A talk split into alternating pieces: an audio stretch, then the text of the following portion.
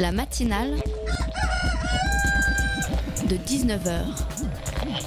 Et bah, c'est une émission qui parle de société, politique, euh, Culture alternative. On va aussi parler de sport, euh, de gens dans la rue. et l'actualité en règle générale. On va peut-être parler des corbeilles à linge en osier d'Auvergne. Voilà, il y aura, il y aura des invités. Des sociologues, des invités chercheurs. Les invités ne diront que des choses intelligentes. Ça va peut-être s'étriper un peu de temps en temps, mais La matinale de 19h, du lundi au jeudi jusqu'à 20h sur Radio Campus Paris.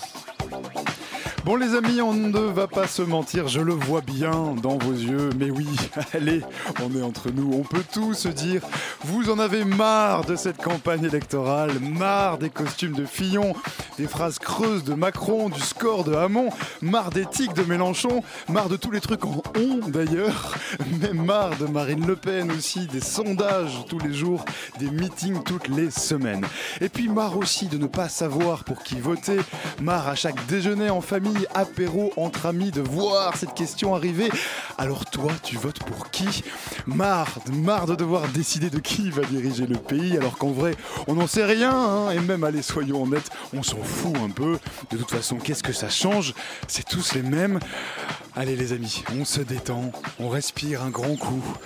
On se rappelle que voter est un droit acquis de haute lutte et que la dictature n'est pas si loin. On se rappelle Donald Trump. On respire doucement. On écoute les petits oiseaux dans la forêt. Et puis on prend son bulletin de vote et on va voter dimanche. Allez, amis auditeurs, courage, plus que 5 jours à tenir.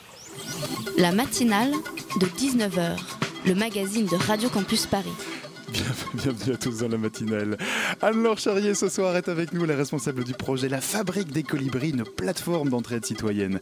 Elle va nous expliquer dans quelques instants de quoi il s'agit. Et puis en deuxième partie d'émission, on parlera de théâtre avec Christophe Meyerhans. Il est sur les planches pour la pièce Some Use for Your Broken Clay Pots, c'est de l'anglais, mais en gros, il nous refait toute la démocratie en une pièce de théâtre. Alors restez bien connectés, puisque comme le dit les génériques de l'émission, les invités ce soir ne diront que des choses intéressantes. Eh bien, euh, il y a eu un incendie de forêt et tous les animaux étaient atterrés, ils ne savaient plus que faire face à cet inc- incendie. Et par contre, le petit colibri, il ne renonce pas. Il va prendre quelques gouttes d'eau euh, dans la rivière et il vient les jeter sur le feu. Et il repart, donc il s'active. Et, à- et à un moment, le tatou, énervé par ce mouvement, lui dit Mais, mais qu'est-ce que tu fais, colibri? Tu sais bien que tu ne pourras pas éteindre le feu avec, avec tes gouttes d'eau. Et le colibri qui répond Je sais, mais je fais ma part. Je sais, mais je fais ma part. Vous auriez, vous aurez probablement reconnu Pierre euh, Rabhi. Euh, alors, Charrier, bonsoir. Bonsoir. Alors, vous êtes responsable du projet La Fabrique euh, des Colibris, euh, qui est donc une plateforme d'entraide solidaire. On, on va en parler. Mais peut-être pour commencer, puisqu'on vient d'écouter Pierre Rabhi, le colibri, c'est un très bel oiseau, mais on peut peut-être rappeler qu'il y a aussi un mouvement derrière ça. D'où vient d'ailleurs ce mouvement des colibris? Et en quoi il consiste? Ouais. Euh, le mouvement des colibris, c'est un, donc un mouvement qui a été lancé euh, notamment par Pierre Rabhi, qui est un agroécologiste et paysan, euh, qui raconte souvent cette légende que vous venez entendre, la légende du, du colibri. Pour une fois, je ne vais pas avoir à, à la raconter, c'est super. merci, merci. Et qui en fait, c'est un, un mouvement qui propose un projet de société basé sur des valeurs de, à la fois d'écologie, mais aussi des valeurs humanistes. Et, et après, on, on essaye de justement proposer des différents outils pour que les, citoyens, au quotidien, puissent euh, agir à la fois individuellement ou collectivement dans, dans leur quotidien. Et donc le slogan des colibris, c'est faire sa part. L'idée, c'est quoi? C'est que les, les petites rivières finissent euh, à la fin par faire des grands fleuves, c'est ça? Euh, bah oui, en tout cas oui, c'est la philosophie du mouvement. Et puis on, on voit aujourd'hui que ça vraiment entraîne des euh, différents projets, euh, on va dire de, de masse, et ça crée euh, de la mutualisation. Que ce soit aujourd'hui euh, le, le projet Oasis euh, avec euh, euh, des, des habitats euh, écologiques et participatifs qui se créent un petit peu partout en France. Euh, Il y en a des centaines, donc ça, voilà, ça crée vraiment Il y a du bien une commun. vraie, une vraie émulsion. Avec moi aussi ce soir en studio, Anna de la rédaction de Radio Campus Paris. Bonsoir Anna. Bonsoir. Tu as épluché le site internet Oui. de la Fabrique des Colibris et tu avais des questions pour notre invité. Oui, alors euh, comment fait-on pour vous déposer un projet pour expliquer un petit peu? Alors, euh, du coup, oui, la Fabrique des Colibris, c'est un autre projet qui a été euh, lancé euh, par, euh, par le mouvement et euh, qui, qui consiste à pouvoir euh, aller donner des, des coups de main à différents projets, que ce soit des fermes agroécologiques, des supermarchés coopératifs, comme la Louve s'est montée dans le nord de Paris il y, a, quelques mois maintenant. Et donc, pour, déposer un projet sur, sur la fabrique, c'est hyper simple. Il y a juste à, remplir un formulaire, se créer un compte, et puis derrière, voilà, il y a différents bénévoles qui vous aident à mettre en page votre projet. On peut peut-être rappeler en, une seconde comment ça s'articule tout ça, parce que donc la fabrique des colibris dont on parle ce soir, ce pour quoi vous invitez, c'est une partie d'un ensemble de, projets, c'est ça, hein, c'est une coordination, de, un foisonnement, j'ai envie de dire, de, projets. Euh, comment ça se coordonne tout ça d'ailleurs? Il y, a plein de choses différentes? Oui, alors du coup, Colibri, en fait, c'est donc ça s'est créé en 2007 et l'idée c'est de montrer qu'il y avait euh, dans un premier temps des solutions qui existaient déjà, que ce soit en matière d'agriculture, d'éducation, de démocratie, etc. Donc, on va changer le monde, mais il y a déjà des choses qu'on peut utiliser. Bah, il existe déjà, ouais, voilà, plein, plein de plein de citoyens qui se sont mis en œuvre et donc euh, Colibri propose euh, des médias, que ce soit une collection de livres avec Actes Sud, on a été coproducteur du livre Demain. Euh, enfin du livre et du film, pardon, demain. De Cyril Dion, euh, hein, qui a eu un gros succès dans les salles. Exactement. Et donc là, c'est vraiment la partie montrer que ça, que ça existe. Et après, c'est de donner les moyens aux gens de pouvoir lancer le même type d'initiative. Donc le réseau des colibris, dont fait partie euh, la, fabrique du, mm. colibri, c'est qu'est-ce que qu'est-ce qu'on peut y trouver concrètement? C'est des bibliothèques, c'est des. Alors sur la fabrique, on trouve comment comment faire sa part. C'est-à-dire qu'on trouve concrètement des missions de, euh, bénévolat, on trouve euh, un espace où euh, pouvoir donner, donner son matériel pour justement un projet près de chez soi. on trouve où des projets à financer aussi. on relaie des, des campagnes de financement participatif. Du coup, vous aidez au financement? Vous, vous participez à, monter le projet avec, euh, c'est ça? Oui, alors on est vraiment une plateforme de, on est un tremplin, on est une plateforme de mise en lien. Donc euh, en fait, le réseau des colibris aujourd'hui, c'est 250 000 sympathisants. Donc c'est vraiment un, un, réseau qui est assez, euh, assez fort et dans lequel on peut facilement trouver de l'entraide. Et c'était vraiment le principe de la fabrique des colibris que de créer le pont entre tous ceux qui ont été inspirés par le film Demain, par des lectures, etc., ceux qui montent des projets et de pouvoir vraiment faire le pont entre les deux.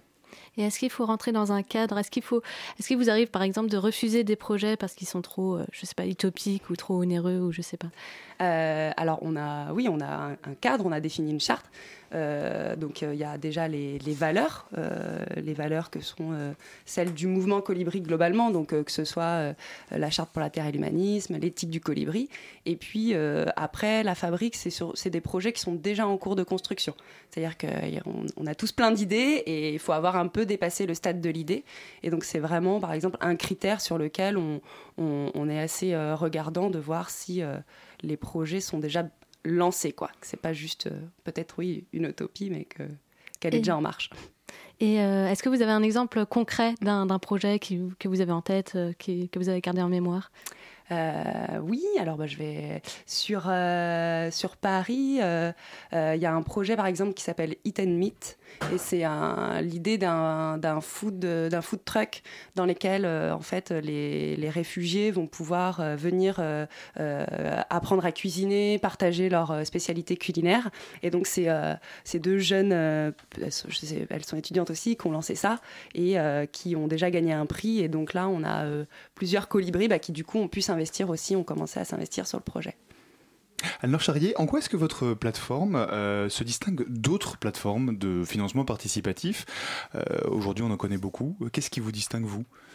Euh, bah, c'est le fait de pouvoir, au-delà du financement, parce qu'on n'est pas une plateforme de, financement participatif, on relaie les plateformes de financement participatif qui, qui, ont déjà une expertise et font ça très bien.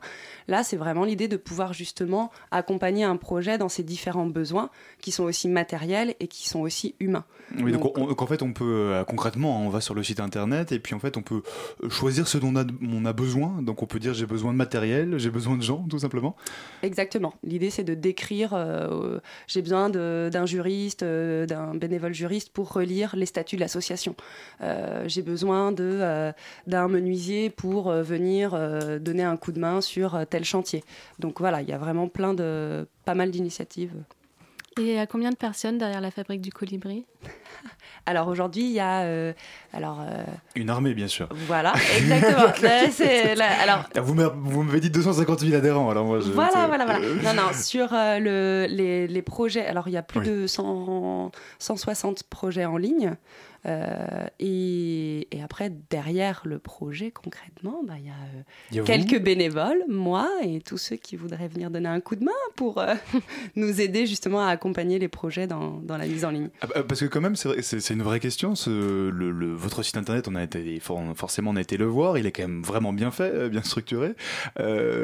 concrètement, enfin, tout ça, c'est du temps, c'est de l'argent. Mm. Comment, comment vous avez fait ça Vous avez fait un premier appel aux dons pour réaliser cette plateforme? En ligne alors, euh, en, quelque sorte, en fait, comme c'est un projet de l'association Colibri, du mouvement Colibri, on a la chance d'être, euh, nous, financés par 4800 cotisants qui donnent à partir de 5 euros par mois. Donc c'est vraiment des personnes euh, bah, qui permettent de faire vivre l'association et, euh, et, de pouvoir aussi euh, financer une, une équipe opérationnelle. on est une, une, vingtaine aujourd'hui à travailler pour mhm. Colibri. Mm, d'accord. Et, du coup, comment est-ce que ça, ça fonctionne vraiment comme une association en fait, Colibri? Il y a un peu une coordination, j'imagine, et c'est à travers toute la France?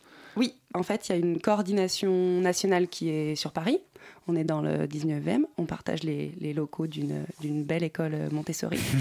et, euh, et, et, en même temps, il y a, j'imagine, un peu des relais Il y a plein de groupes locaux ouais, qui là sont bénévoles. Euh, il y a plus d'une centaine de, de, groupes locaux partout en France, dans quelques dom-toms, et puis euh, ça pousse en Belgique et en Suisse. Mhm. Alors, peut-être juste pour concrétiser les différents, les différents projets et en même temps euh, expliquer quel type de projets vous, vous, peuvent passer par cette plateforme. Je, je, voyais un peu en parcourant votre site internet un différents projets comme La Ouf ou le projet Chrysalis. Ouais. vous pouvez peut-être nous, les décrire un peu plus? Alors la OUF, c'est un, projet de euh, houblonnière en Ile-de-France. Donc c'est euh, vraiment un, très chouette projet de pouvoir euh, réimplanter en fait des cultures de houblon pour faire de la bière artisanale. Et il se trouve que en Ile-de-France, ben, il y en a, enfin, et même peut-être partout en France, je ne sais pas trop, c'est quand même pas aujourd'hui, on va dire très commun. très répandu. Donc là, l'idée, c'est de pouvoir euh, réintroduire ça. Et euh, c'est trois, trois jeunes qui ont, lancé ça en, Ile-de-France et qui là euh, lancent leur campagne de financement participatif sur KissKissBankBank. Donc voilà, n'hésitez pas à les soutenir. pour pouvoir boire de la bière avec du houblon, du coup, Made in France.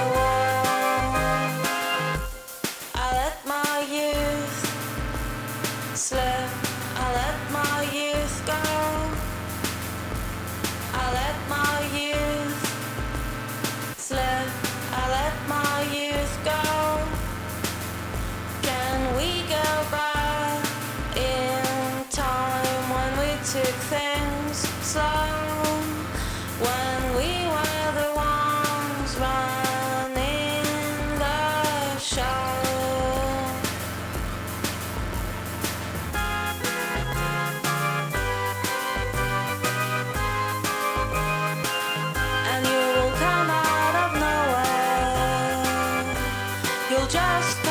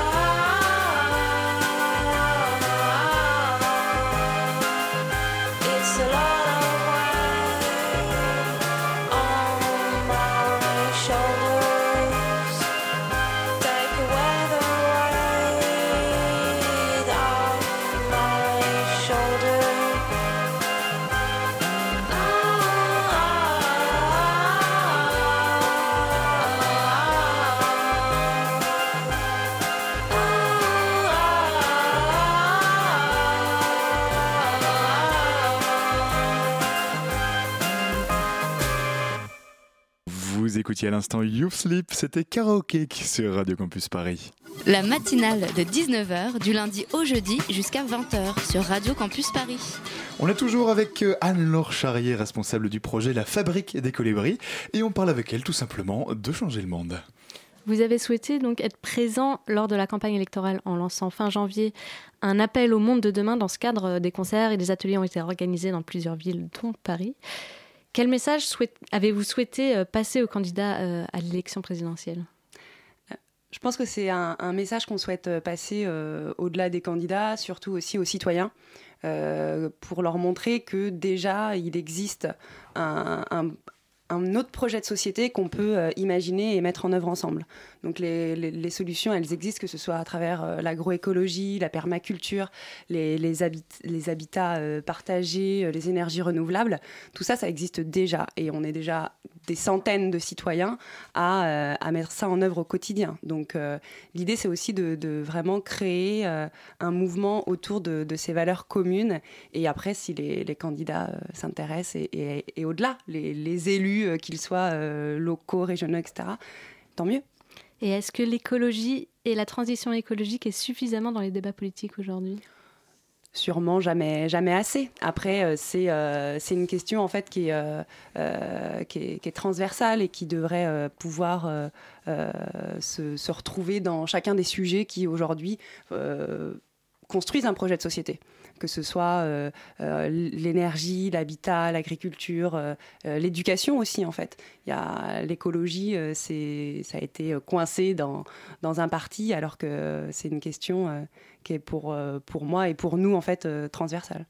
On peut retrouver sur votre site ce qui ressemble à un programme politique. Vous parlez de revenus de base, d'éducation, d'agriculture, etc.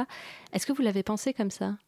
Alors euh, non, sur cette question, sur les ateliers qui, ont eu lieu à, Bordeaux et à Paris pour l'instant, les autres euh, dates c'est à, à, suivre, c'était de pouvoir se dire qu'aujourd'hui il existe justement des, des, leviers qui, à une échelle plus, plus globale, plus nationale, pourraient être peut-être mis, en œuvre et qui soutiendrait en fait les citoyens qui agissent déjà au quotidien. Et on n'a pas, nous, pris euh, position euh, pour, euh, pour ou contre le revenu de base. En fait, ce qu'on, on, invite chacun à se poser les questions. Dans l'édito, vous parliez des, repas de famille, etc.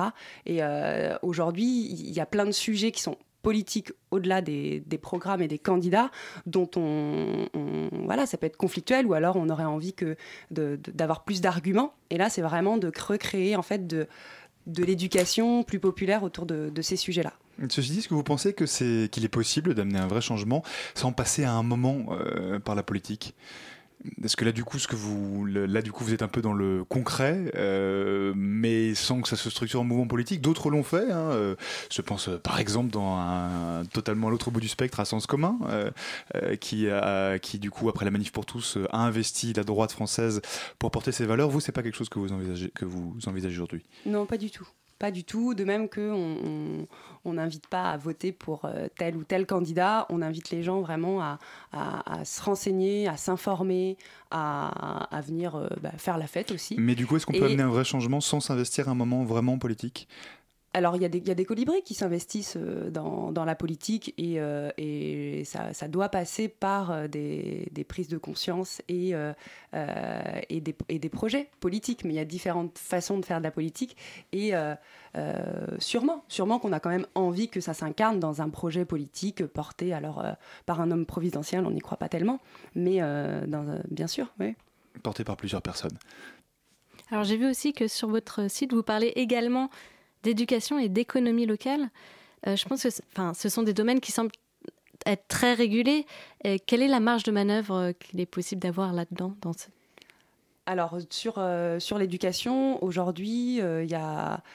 en fait, c'est peut-être que ça se voit pas à l'extérieur, mais il y a vraiment des choses qui peuvent se passer euh, dans ces différents domaines. Sur celui de l'éducation, alors il y a certaines écoles qui se créent en dehors, euh, on va dire en dehors du, système de l'éducation nationale, et en même temps, à l'intérieur du système de l'éducation nationale, il y a des personnes comme euh, Céline Alvarez qui testent des pédagogies en fait de, la coopération, des pédagogies autour du, bien-être de l'enfant au sein même de l'éducation nationale.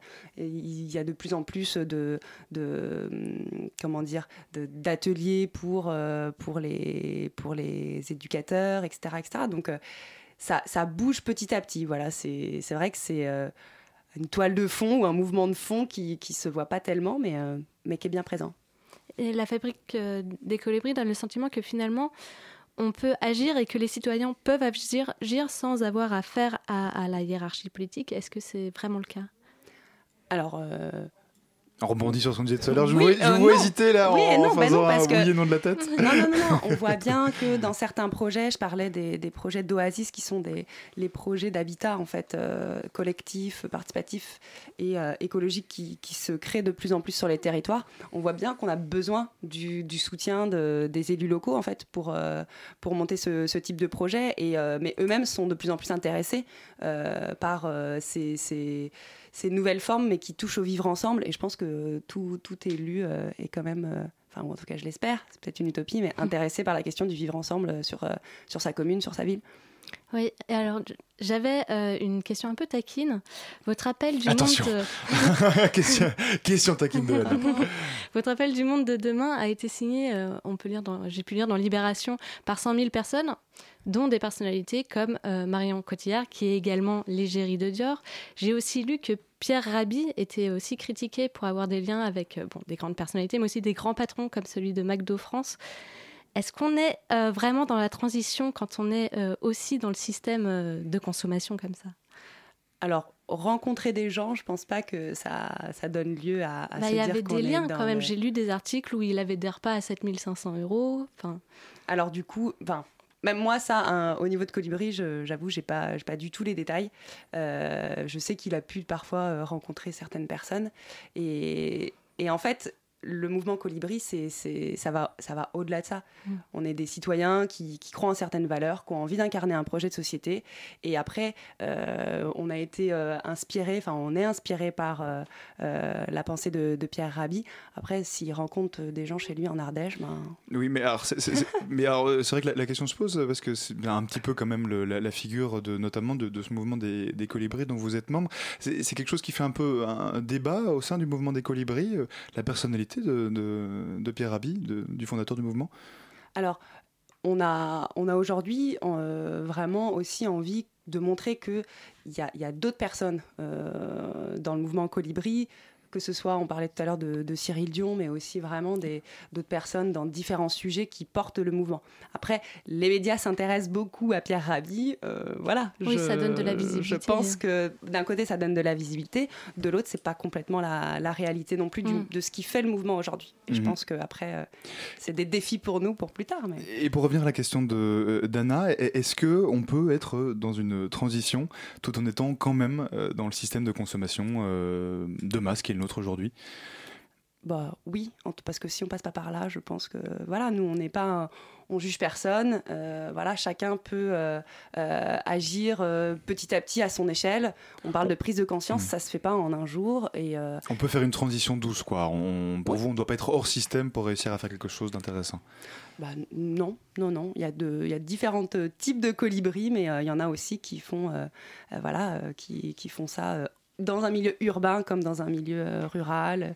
Et, euh, Et, et je pense qu'il faut, au contraire, en fait, si, on, si, on, si c'est radical, euh, je pense que ça peut faire peur, alors qu'en fait, c'est pas si. Enfin, on peut y aller pas à pas et c'est plus Mhm. facile.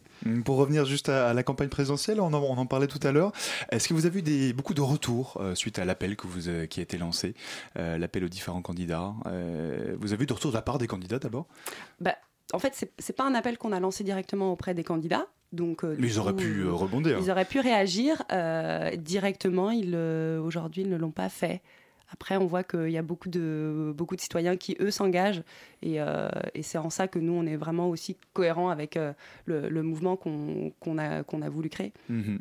Euh, encore un mot peut-être sur cette campagne présidentielle, puisque bon, on vote dans, cinq jours à peine. Qu'est-ce qu'elle vous inspire cette, cette campagne électorale, vous qui êtes active au sein du mouvement des Colibris, qui êtes investi euh, du coup pour changer les choses petit à petit. Vous en pensez quoi de, de la campagne qu'on est en train de vivre?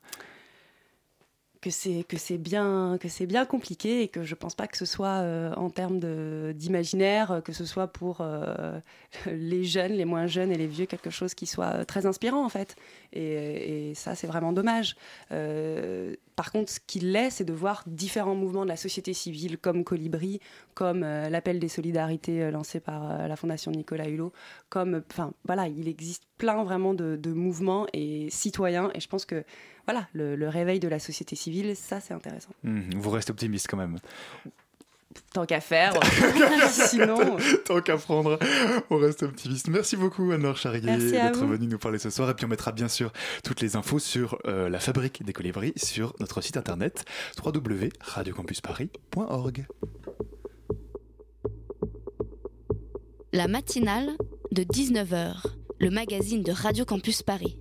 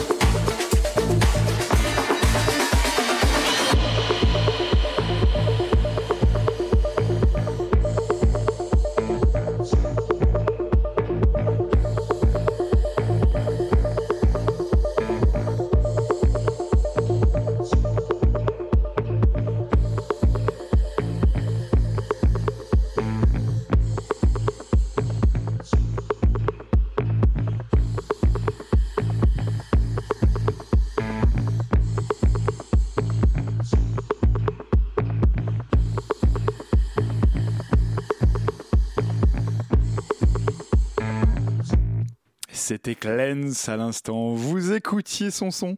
Euh, c'était Clens d'Almeva, j'y arriverai, que vous écoutiez à l'instant sur Radio Campus Paris. La matinale de 19h, le magazine de Radio Campus Paris.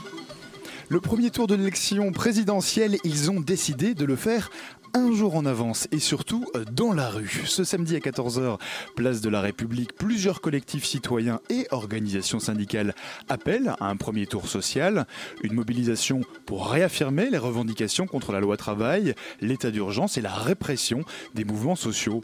Euh, un meeting de préparation de l'événement s'est déroulé la semaine dernière à la Bourse du Travail. Un reportage de Martin Baudrero, membre de notre partenaire Radio Parleur pour Radio Campus Paris. L'abrogation de la loi travail doit être au centre de tous nos débats.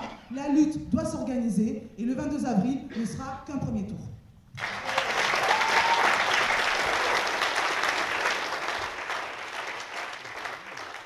Donc, euh, je suis Griselda, professeure de français en collège euh, en Seine-Saint-Denis à Drancy et je suis militante à la CGT Éducation 93. La semaine dernière, la semaine du 4 avril, 400, 400 préavis de grève la semaine dernière. Le premier tour social, non seulement il a commencé, mais c'est déjà un succès puisqu'on a des remontées de nouveaux signataires. Le premier tour social, euh, c'est une initiative qui vient de trois syndicats principalement, Infocom CGT, CGT Goodyear et euh, Sud PTT 92, donc des syndicats qui sont en lutte. Nous, on pense que la loi travail, euh, elle est toujours au cœur de nos revendications que euh, le fait qu'on n'ait pas obtenu son abrogation, c'est pas par euh, manque de détermination ou parce qu'on est d'accord ou parce qu'on pense qu'elle peut être bien appliquée, c'est parce qu'on pense que la bagarre n'a pas été menée jusqu'au bout. Et donc c'est pour ça que euh, dans le contexte de la, lutte pour l'abrogation pour la loi travail et également pour continuer à défendre les militants syndicaux et les militants du mouvement social en général qui subissent la répression, on a eu la nécessité de poser une date unitaire, celle du 22 avril. Donc effectivement, pour nous, la grève générale, c'est le chemin à suivre, c'est notre exemple, c'est le vrai blocage, la vraie radicalité, celle par la grève, le blocage de l'économie, qui permet d'avoir aujourd'hui un rapport de force et de dire au gouvernement, on ne veut pas un milliard, on en demande deux. Donc on salue encore une fois la Le 22 avril, c'est une initiative inédite, parce qu'on part d'un constat, c'est que pendant le cas des élections présidentielles, plus personne ne veut parler des luttes en cours. Donc euh, nous, on veut faire entendre notre voix euh, dans un contexte où euh, tout est fait pour pas qu'elle porte.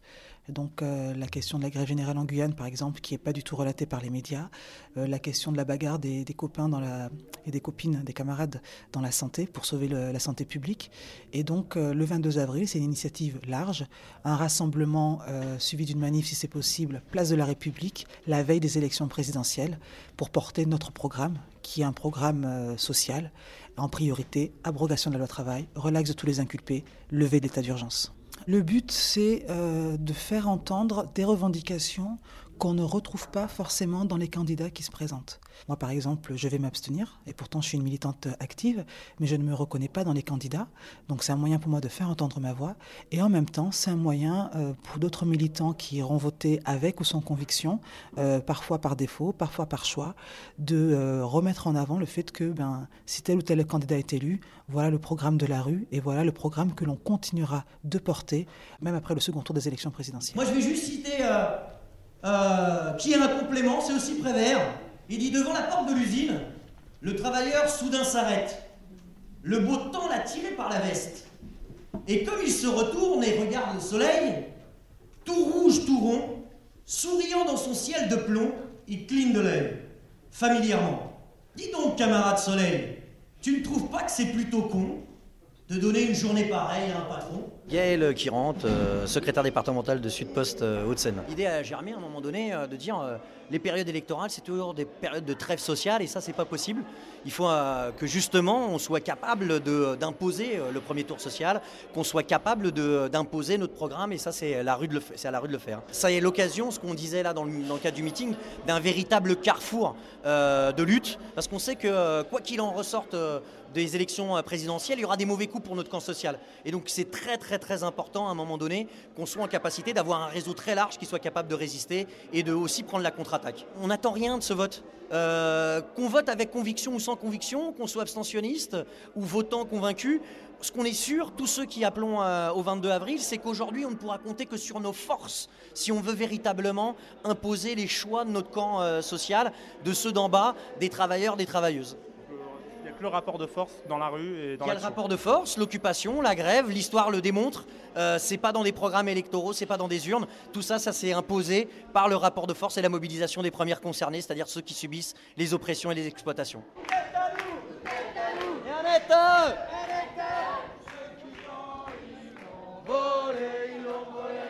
Partage du temps de travail. Voilà pour le reportage de Martin Baudrero. Rendez-vous donc à 14h place de la République ce samedi. Et puis vous retrouverez toutes ces informations ainsi qu'une version longue de ce reportage sur le site de notre partenaire radioparleur.net. Allez, et si on repensait notre système démocratique de fond en comble, si on cassait tout pour reconstruire en mieux Voilà ce que nous propose Christophe Meyerhans. Il propose de le faire à l'aide du théâtre avec la pièce Some Use for You Broken Clay Pots, je prononce bien. Bonsoir Christophe Meyerhans, avec moi aussi Marion de, la rédaction de Radio Campus Paris. Bonsoir, Marion. Alors c'est une forme assez particulière de, théâtre puisque pour les besoins de cette pièce, euh, Christophe Meyerhans, vous avez carrément imaginé une nouvelle constitution euh, une constitution sans élection. Euh, en fait, votre pièce de théâtre, c'est un, petit peu un, objet hybride, c'est une sorte de meeting politique? Euh, Non, moi j'aime bien la, décrire comme une pièce de théâtre pure et dure. Du vrai théâtre, mais du, théâtre un peu engagé quand même. C'est pas c'est pas courant comme. On est, on est d'accord, mais le, comment dire? Pour moi, c'est vraiment du théâtre dans le sens où il s'agit d'une d'une fiction. Il s'agit d'envisager une fiction et de la et de la vivre avec le, avec le public. Donc dans ce sens-là, hmm. pour moi, c'est l'essence du théâtre. Alors, on peut un petit peu décrire, euh, alors pas toute la pièce, mais en tout cas le, début, vous arrivez, euh, vous avez un, des PowerPoint, des slides que, que, vous passez, et puis vous décrivez, euh, vous racontez l'histoire de votre constitution. et le public peut réagir. Oui, alors l'idée, c'est... Bah, en fait, le, la constitution, en fin de compte, c'est le, le scénario de la pièce. ce qui est peut-être ce qui est spécial avec ce scénario, c'est que c'est un, texte juridique, donc a été écrit par des, par des juristes, par des, euh, euh, en collaboration avec des sociologues, mais et je lis pas du tout le texte du scénario, mais je, je le navigue ensemble avec le public, dans le sens où euh, la pièce commence avec une forme de provocation en, proposant au public finalement une, espèce de solution miracle euh, euh, à, tous nos maux politiques, qui est celle d'abolir les élections. Euh, Fantastique, on prend, mais... Et, bien sûr, il y, a des, objections, il y a des questions par rapport à la, faisabilité, au bon sens d'une telle proposition. et en fait, ça, c'est le moteur de la pièce. C'est-à-dire que il y a des micros dans le, dans le public qui sont ouverts en permanence. C'est-à-dire que le public peut prendre la, le public peut prendre la, la parole à tout moment. Euh, et toute la pièce se déroule en une forme de, on va dire, de, discussion entre, entre le public et moi, et parfois aussi entre, entre les différents euh, spectateurs. Et alors, euh, j'ai pu voir en faisant quelques recherches que justement vous, vous piochez dans vraiment beaucoup d'éléments politiques différents, que ce soit la démocratie athénienne jusqu'à des modèles un peu plus contemporains. Ça a dû être un, un travail colossal. Comment ça s'est organisé, tout ce travail de recherche et de d'écriture de cette constitution? Mmh. Oui, en fait, bon, oui, on a on a vraiment piqué à droite à gauche sans, sans scrupule. Euh, au centre aussi Partout. vraiment, vraiment... Parce que finalement, l'idée de la, de la pièce, c'était vraiment de créer quelque chose qui soit... De, faire une proposition qui soit aussi, d'un côté, aussi différente que possible euh, des a priori qu'on a, ou des, on des certitudes qu'on a par rapport à la démocratie. Euh, et en même temps quelque chose, de créer quelque chose qui soit aussi argumentable, aussi fort, aussi défendable que possible. donc à partir de ce on va dire de cette prémisse-là, j'ai invité un certain nombre de, chercheurs, euh, d'universitaires. à, on a créé une espèce de petite euh, équipe. Eux, ils étaient intéressés par l'expérience, parce qu'en fait, je crois que dans le milieu académique, on n'écrit jamais une constitution à moins qu'il y ait besoin de le faire. Ou on la commente en général plutôt que de la faire. Voilà, et c'est un peu des circonstances historiques qu'ils demandent. Il y a, bon, euh, là, du coup, on en écrit une qui est euh, qui n'a pas de territoire défini, qui a pas de. Elle pourrait prendre place dans n'importe quel pays. Cette Exactement. Voilà, c'est l'idée. Voilà, elle est quelque part en l'air. Elle, flotte dans les terres, si on veut, et c'est le théâtre qui la met, qui, qui qui l'ancre après dans un territoire dès le moment où, la pièce se fait. Et donc avec ces, avec ces euh, universitaires, ce qu'on a fait, c'est que une fois qu'on s'est mis d'accord sur les, le cadre du, travail, moi je, m'amusais à inventer des, institutions euh, démocratiques, euh, voilà, les plus folles que je pouvais, mais vraiment, justement, en piochant partout. Et ensuite, toutes les deux semaines, j'allais les, les, voir et j'essayais de leur, présenter ça, de leur faire comprendre ce que je, je m'imaginais et de voir si j'arrivais à le défendre. Donc, au début, euh, tout se cassait la gueule et, petit à petit, j'ai réussi à, à, consolider la chose. Mais alors, euh, vous dites, euh, d'habitude, on écrit une constitution dans un contexte historique. En tant qu'artiste, c'était quoi votre contexte historique? À vous Comment on se réveille un matin et on se dit, tiens, je vais, je vais écrire une constitution? Ouais, Je pense pas qu'on le fait, mais disons que ça vient. Euh, L'idée d'écrire cette constitution, de faire cette pièce vient de, bien sûr, à toute une histoire. C'est-à-dire que euh, plein de pièces et de, travaux que j'ai fait avant avaient toujours à voir, ou beaucoup avaient à voir avec finalement des questions de normes, des questions de, on va dire, de du cadre dans lequel on pense, du cadre dans lequel on agit, qui n'est pas forcément quelque chose de conscient, mais quelque chose plus de, plus profond, de plus souterrain quelque part. Euh, donc je me suis toujours intéressé à, mettre en mouvement ou à questionner ce niveau de la, presque d'inconscient, que ce soit politique ou que ce soit dans d'autres domaines. Donc c'était quelque part assez logique dans une suite. Euh, euh, de travaux que j'ai fait. Mmh, un petit mot comme sur le titre de votre pièce, Some Use for Your Broken Clay Pots. Euh, quel rapport entre la Constitution et des vases de poterie? Eh ben, comme on l'a dit avant, il y a un, on va dire une influence majeure. Bah, l'influence majeure en démocratie, c'est presque idiot de dire Les ça, urnes. mais le, non, la, la, la, démocratie athénienne, euh, dans laquelle il y avait un, un, une institution euh, qui s'appelait la. Euh, j'ai le mot qui me manque exactement au moment là. L'agora non. non, non, le fait qu'on puisse bannir quelqu'un de la cité. Comment s'appelle déjà la le bannissement. Non, je, un nom, je, je, un je nom. vous regarder en toute on, la on pièce. le retrouvera. Euh, on le dans, dans, ça va Bon, revenir. voilà, Ça, je vois ce que vous voulez il s'agissait, euh, ça, Oui, ça va revenir. Euh, donc l'idée que euh, si un citoyen avait trop d'influence, devenait trop important, qui quelque part euh, empêchait une balance, euh, un équilibre entre les, entre les différents citoyens, ben, on pouvait le bannir pour 10 ans. Euh, là, ça me l'a. Pourquoi est-ce que j'avais pu à m'en rappeler? Bon, bref, ça va revenir. Euh, et donc, ce qui se passait, c'est que euh, il y avait un vote qui était fait de, tous les citoyens pour savoir quel, déjà un, si on devait bannir quelqu'un et quel citoyen devrait être banni. Et alors, ils, inscrivaient le nom de la personne à exclure sur des, soit sur des huîtres, en fait, sur des coquilles d'huîtres, ou alors sur des, sur des, des- tessons de, poterie. D'où vient donc la réutilisation de, de ces tessons euh, et de, de cette institution dont je ne me rappelle pas le nom. Mais sur lequel, sur lequel on finira par retomber. Euh, eh bien, on continue à parler de démocratie athénienne dans un instant, juste après ceci sur Radio Campus Paris. Ah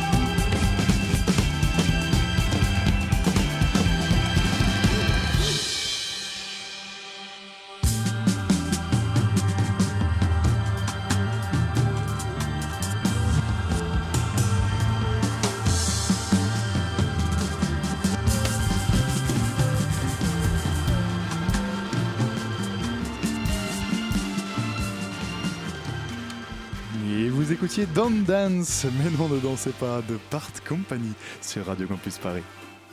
La matinale de 19h sur Radio Campus Paris. On est toujours en compagnie de Christophe Meyer-Hans et on parle avec lui de refonder la démocratie au théâtre. Alors, euh, le sous-titre de cette pièce, euh, Christophe Meyeren, c'est Du bon usage de la démocratie. Euh, D'après vous, est-ce que ça veut dire qu'on fait un mauvais usage de la démocratie, nous, aujourd'hui, en tant que citoyens? Euh, Je dois dire que ce sous-titre n'est pas le sous-titre de la pièce, c'est quelque chose qui a rajouté le théâtre. Donc, euh, je Ben pense que voilà. c'est une question qui- c'est une question qu'il ne faudrait pas poser à moi, mais au, euh, au théâtre lui-même.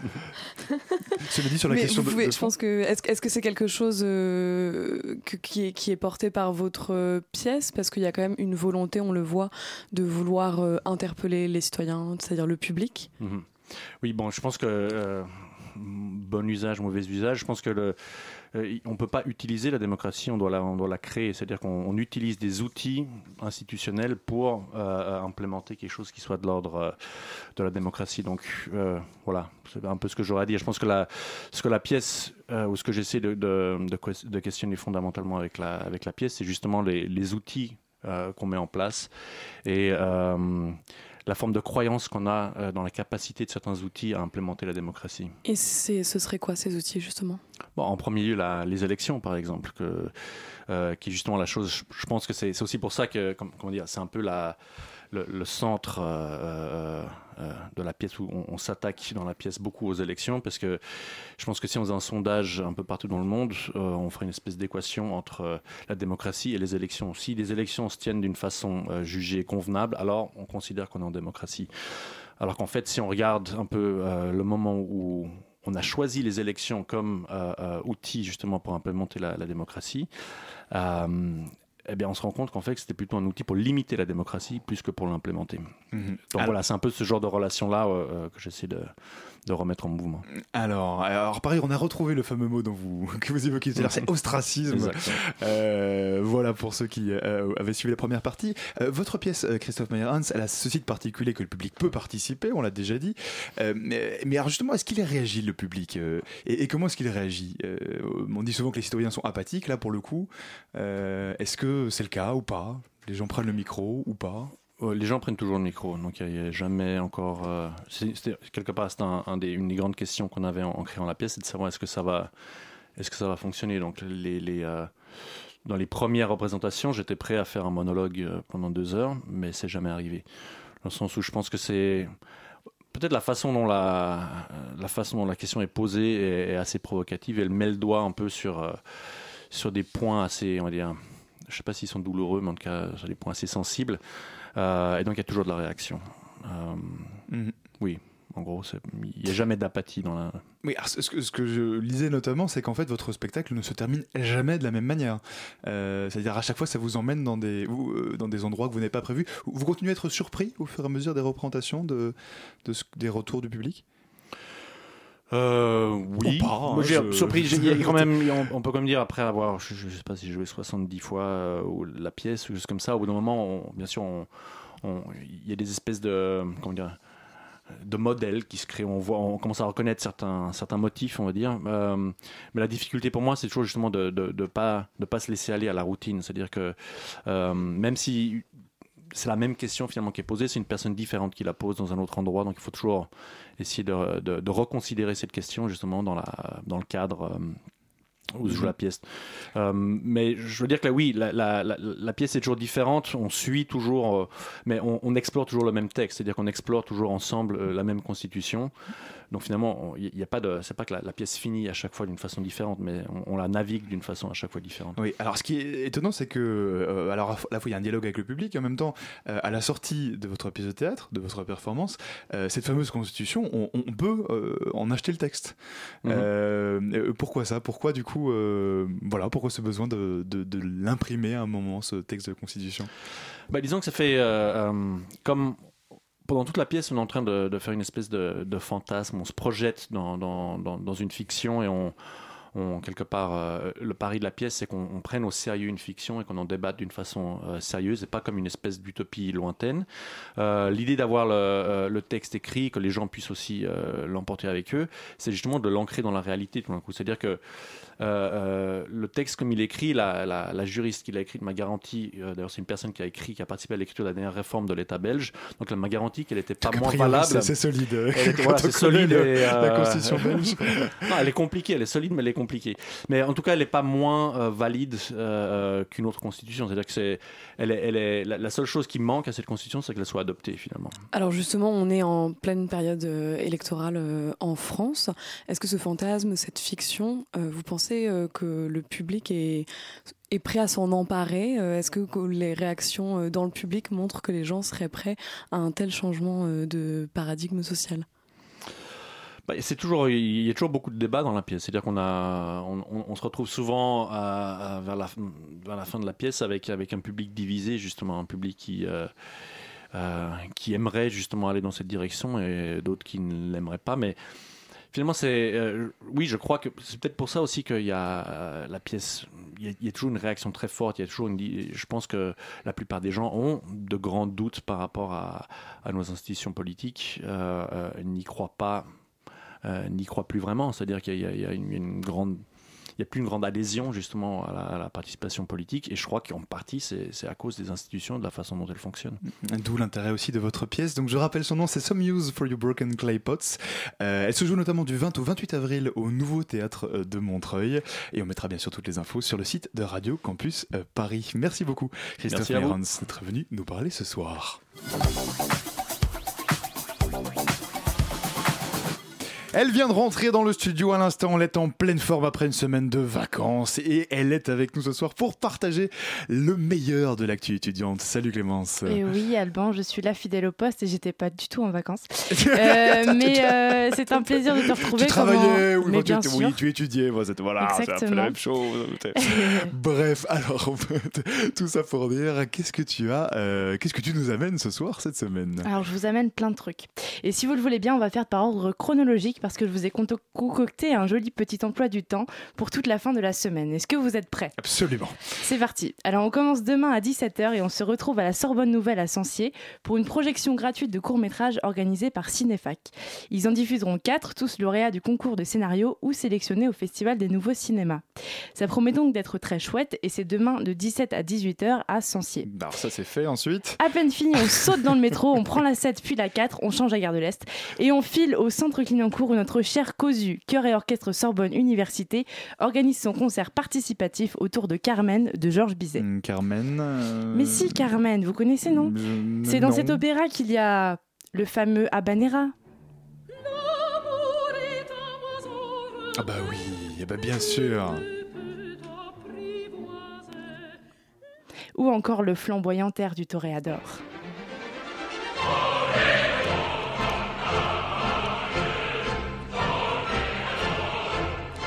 Uh, Vous l'avez, non Oui, alors le- notre réalisateur Mickaël, alors son, son, son cœur bat, il est en train de chanter derrière. Ça fait plaisir la à voir. console. Et donc, je suis sûre que vous avez toujours rêvé de le chanter avec un vrai cœur et un vrai orchestre. Et demain, grâce au COSU, votre rêve va devenir réalité. Rendez-vous donc au centre Clignancourt à 19h30. On continue notre folle semaine jeudi et vendredi avec le Festival national du court-métrage étudiant et la Berlinale, le, célèbre festival de cinéma berlinois au Goethe-Institut à Paris. Ah, Encore du cinéma donc? Et oui, c'est un peu comme le Cannes des étudiants en ce moment. C'est aussi bien, mais sans tapis rouge et sans Scarlett Johansson et sans la Côte d'Azur. et aussi, sans... Bon, mais en bien moins cher. Argument Ah. non négligeable pour les étudiants. Absolument. Voire même gratuit en ce qui concerne le Festival national du court-métrage étudiant, organisé par nos copains et colocs à la MIE de Télé Sorbonne. On Le les- on 20 les avril, donc euh, jeudi, ça se passe à nouveau à Paris 3 avec la projection de 7 courts-métrages en compétition.